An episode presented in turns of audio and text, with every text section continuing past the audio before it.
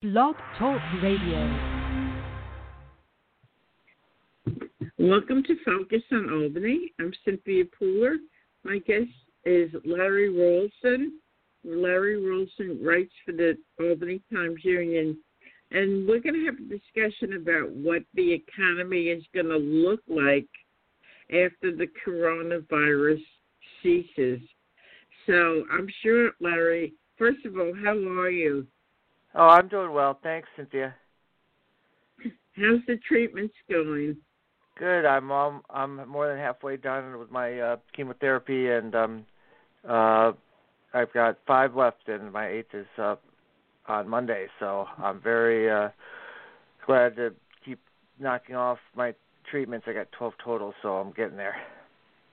So when you go when you go for a treatment, um, you of course you put a mask on. Does everybody who's a patient they have a mask on also? Yeah, they're really good about it. Everyone's got a mask. Some people will take them off. I mean, uh, during their therapy, just like to get some fresh air. But for the most, right. if they're eating or drinking water, but um, you know, the all the medical professionals are wearing masks, and everyone else is. It's it's pretty decent. Though they do a pretty good job of uh, keeping everyone socially distanced. Now, where where where do you go for your treatment? The uh, New York uh, Oncology Hematology, which is in um, Patroon Creek, and that's their uh, main Okay. office. They actually had right. to uh, roll their Albany. They had an Albany Med chemotherapy location that they rolled into the the Patroon Creek one to give uh, Wow. Albany Med more space for the coronavirus. Oh, no kidding. Yeah. So uh, we'll talk a little bit about what economy is going to look like once this whole thing dies down. You know, because now they're saying there's going to be a number of states that are opening up very soon, and um, I don't know how many businesses will be affected by opening up. Um, so overall, what do you think the economy is going to look at look like once this whole whole situation is behind us? Yeah, yeah, it's interesting. So I um I listened to this uh, the the Troy Innovation Garage, which is a shared workspace location in Troy. You know, Uh-huh. obviously they they've had to close completely, and um they held a uh, conference, uh, sort of like a summit, virtual summit using Zoom, and they had a lot of uh business leaders, and it was interesting. So Philip Morris, who runs the Proctor Theater, to me, that's the the most extreme. I I don't. I mean, I know they've opened theaters in other parts of the country.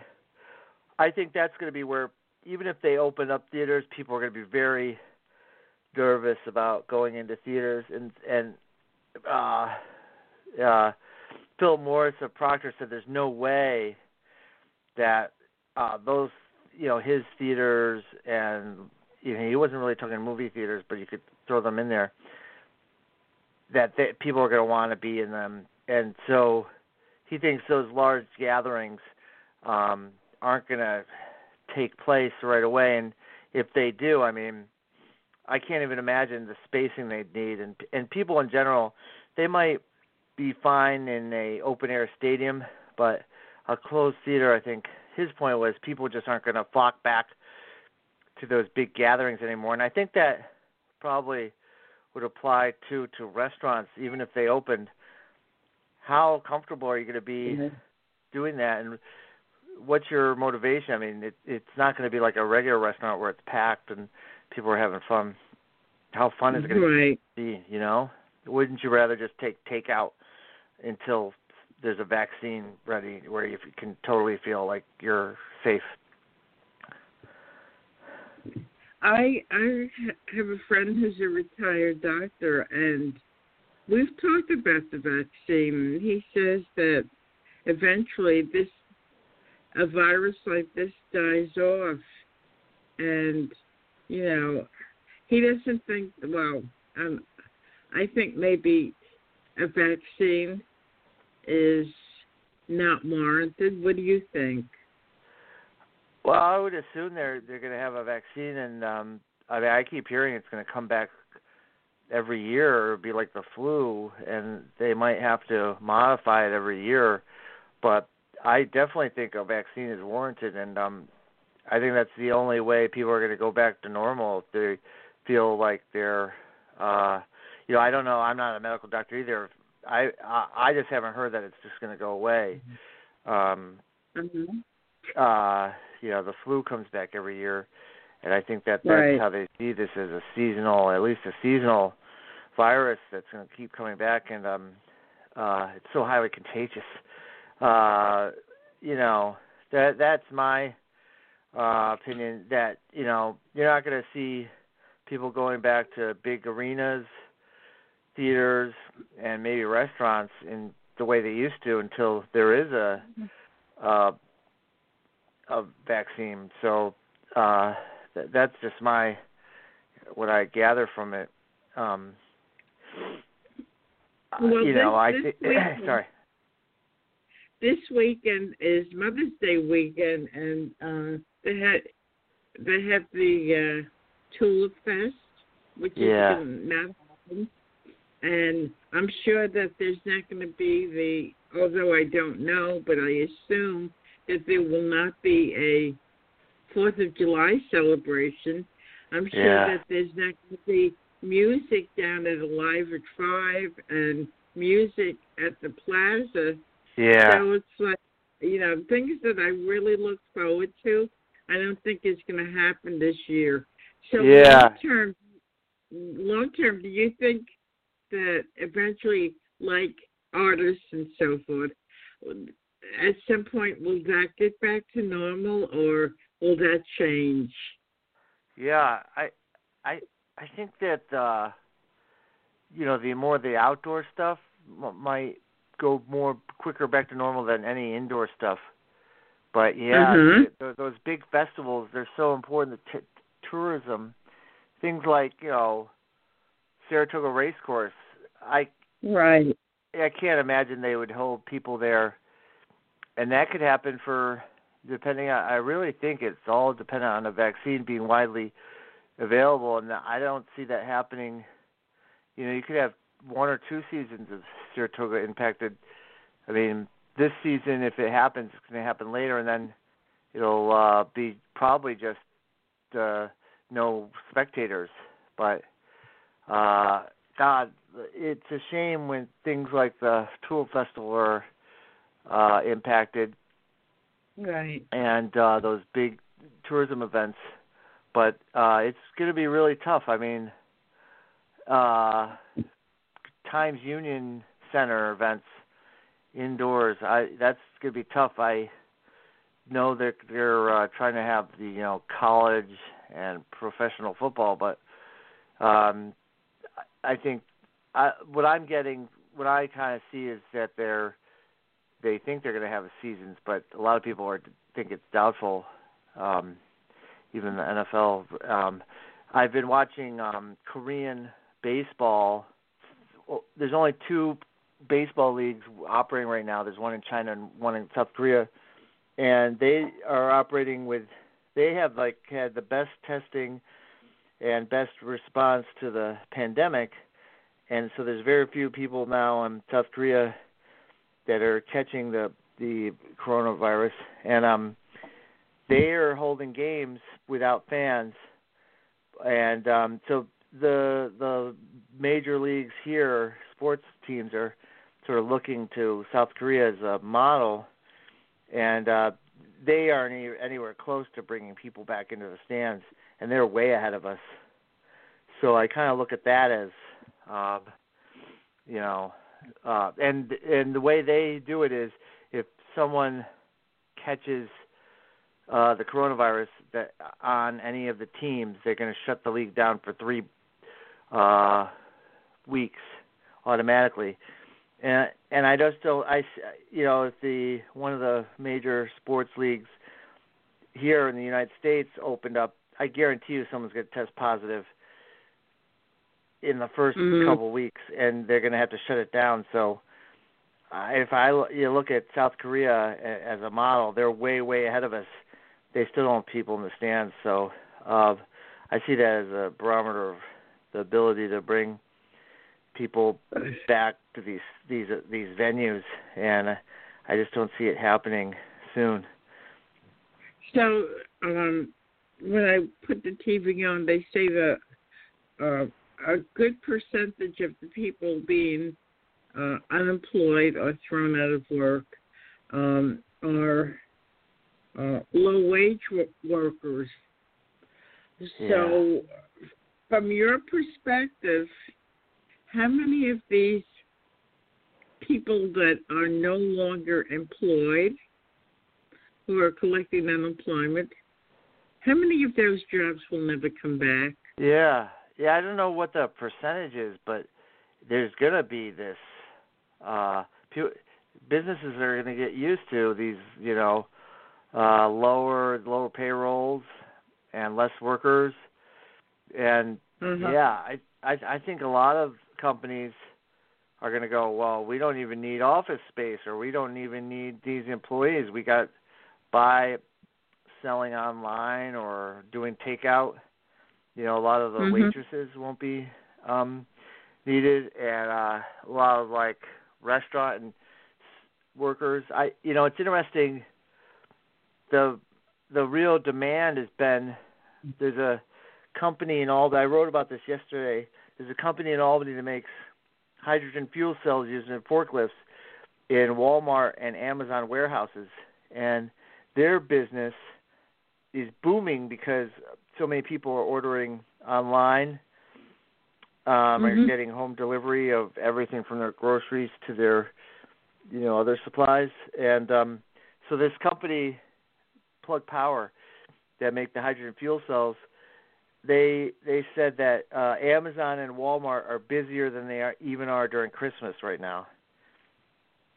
And so but th- that's a that's only a small percentage of the uh you know total uh employment across the country so it's concentrated in a very small uh subset of, uh, of the companies you know How is how is Plug Power doing as far as their their stocks? It, hasn't been doing well because they still continue to lose money. They've been what they're trying to do is gain market share even while losing money. They they're because they have Walmart and Amazon as customers. They Mhm. they actually their fuel cells powered forklifts that uh move 25% of the the the uh, food and groceries in the United States. So they Mhm. they've been growing this market share so that when they do become profitable, they'll have this giant um market share. Okay, and uh, so, so they, but their stock, it's, the Wall Street hasn't isn't impressed with that. Uh, they're still losing. You know, I think they lost um, more than I can't remember if it was twenty or thirty million dollars in the first quarter alone. So they they could still uh, lose a lot of money. That's why their stock's been it's like six dollars I think, or maybe is it four? But it's it's it's off its high for the year, and um, with low oil prices, the demand wasn't great for fuel cells. But uh, now during the pandemic, um, uh, companies that use them are using more of their um, their supplies than ever. So you just mentioned a couple of, of minutes ago that um, there, there's people who whose jobs might never come back. So if that's the case, then there's going to be massive dislocation. What's going to happen to those people? Yeah, I don't know. I mean, are they going to end up on long-term unemployment? Are they going to maybe they're going to be the ones that have to take a job at a you know, Amazon's going to just eat everyone's lunch during the pandemic and then they're going to come out stronger. I mean, those might be the people that end up working at Amazon warehouses. Uh, you know, they're building one in Schodack right now, and usually if they build Right. one, they they build these ancillary businesses around them. And unfortunately, I you know, I going from being like say a waitress to a Amazon warehouse worker, that uh you probably have a lot less autonomy and I know it's not great working in those Amazon warehouses, but and it's unfortunate um that uh people have to make those choices, but that's just how I see it. I mean, there'll be all these restaurants in the capital region that uh, that either won't open or be limited in how they open for a long time. Mm-hmm. And then you're going to have but Amazon's not going to stop building their new warehouse, so and that's going to be like 800 jobs. So, I think people are going to just be forced to go with that. But Amazon cannot take in everybody who's been located dislocated out of a job. Um, there's got to be other things that'll open up. What do you see that might open up? Maybe people cannot foresee it now, but you know, there's yeah. got to be a solution to so many people who are dislocated. Yeah. No, it's interesting. I know um Phil Morris said that with them not doing as many uh shows, right, in their venues, they're mm-hmm. going to be expanding their um vert their um TV. They have like uh public access channels they operate and they foresee uh-huh. opening those up to new cities and syndicating it. Um uh, in like a digital app that uh, could be used across the country, and so they're doing more of that virtual production. Um, uh-huh. I know that they see that as the next wave. I, you know, I don't know. They obviously would have to hire for that, and then um, there was a restaurateur in Troy who is pretty um, well known. I can't remember. I can't remember her name right off the top of the bat, but she operates like an oyster bar in Troy. She said she's working mm-hmm. on a new business that'll be like a virtual restaurant.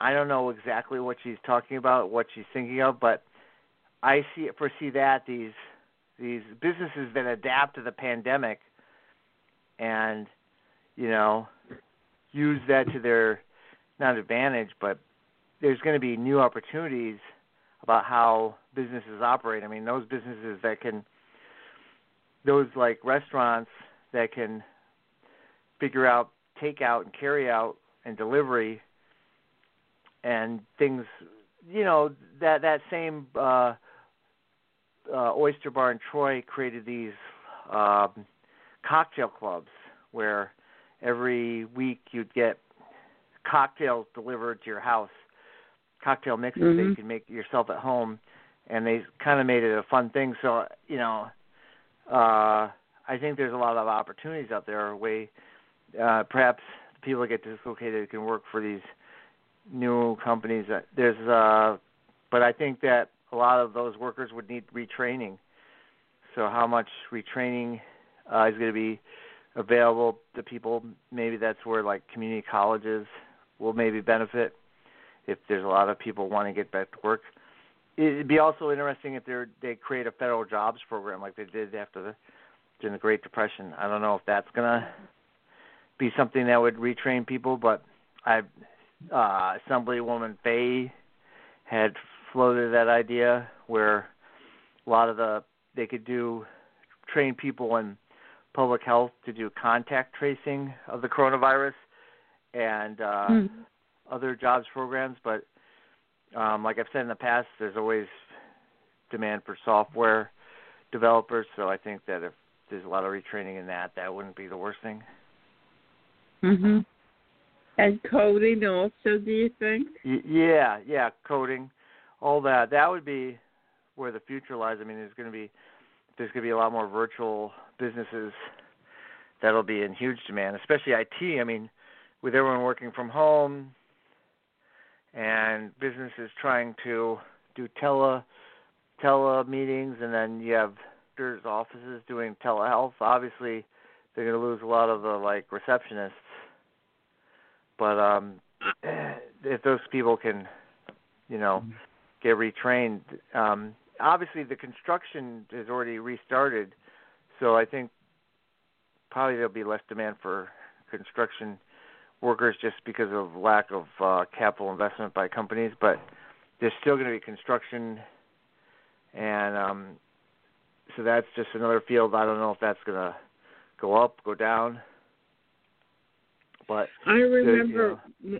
um, I had done an interview a, a number of years ago uh, with an organization in the Capital District called uh, Albany Can Code, and it yes. was a uh, company that taught people how to code. Yes. And and the and the uh, uh, they they were able to command a pretty decent salary. Yeah.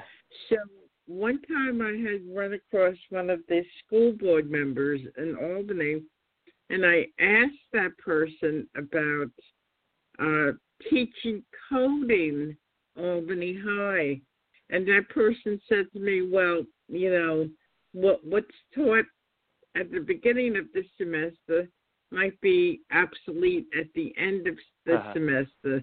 Yeah. So that person was not was not like gung ho on coding. So you think that that uh, mindset is going to change? Yeah, I you know I've I've also been to Albany High. I know they have like a robotics club. I don't. Yeah, I, think that's a shame that.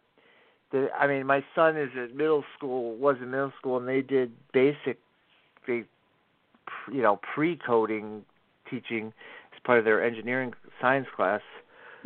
Uh, but yeah, I, I would I, that that mindset just sounds really outdated. Most of the uh, school districts I talk to, uh, they're they're and I know at the Albany schools in the middle school, they have some people doing some. They last summer did coding um, as a summer camp kind of thing that was created within the district. So you know, I don't know about that one teacher, but uh, I do know that the, all the school districts pretty forward thinking. I would think that they would now maybe uh, be doing, but I, I I know of every district does some coding. It's you know it should be in some down in Florida, they teach coding as like it's a foreign language, so you could either pick French, Spanish, or uh, computer coding. They consider it a language, which I thought oh was wow. Very yeah. Huh. You know, uh, before the coronavirus, there were a lot of complaints that people were spending more and more time on on their devices, you know, and, and okay, so now that we're kind of sequestered, yeah, those those devices are our, you know, gateway towards, you know, people and things yeah. and other stuff that's going on. So yeah. do you think do you think that the the uh, advent of technology will keep people more or less isolated after the pandemic goes away? Yeah, no, it's a good good point. Uh, I think that uh, definitely during the pandemic, people were more tolerant of their being, you know, themselves, ever their kids being on screens, and so I I'm, I think that that you know before the pandemic, everyone was always worried about screen time, right? How much are you on mm-hmm. the, the? But now those are just out the window. I mean, it's the only way we even know what's going on outside our own little bubbles, right? So mm-hmm. uh it's not. I don't. Th- I don't think that. I think that's going to come out to be. We're definitely going to be more glued to our devices after this is over, which is kind of a shame. Obviously, it's going to just have huge implications on the social economic landscape. Mm-hmm. You're right. You're totally right. Uh, I think there's going to be more tolerance of that and more normalization. You're going to see people on their phones, and people are going to be like, "That's all right." At least they're keeping away from people, which is too bad, right? right. Yep. So you think that's just going to be the new norm? Yeah, I do. I think a lot of things are going to be the new norm. I mean, we go, oh, we're going to go back to normal. Definitely won't. It's going to be slow, and even if they open things up, people just aren't going to go back right away. And so, mm-hmm. definitely, you know, if they opened everything up tomorrow, who's really willing to to make those sudden changes when you really do we really know how you know here in New York it's definitely not under control yet and um I just can't imagine them even if they opened everything back up that we'd be going right back to that and uh I think our life today is going to look a lot very similar even 3 months from now. You know, there's been a lot of rallies across the country. There's been some in Albany where people are um, wanting to have businesses reopen. And Cuomo has kind of taken a an approach that you know uh, it's it's more gradual than in other states. Do you think that the that that he's right that um, businesses should open, or his approach where it should be done gradually?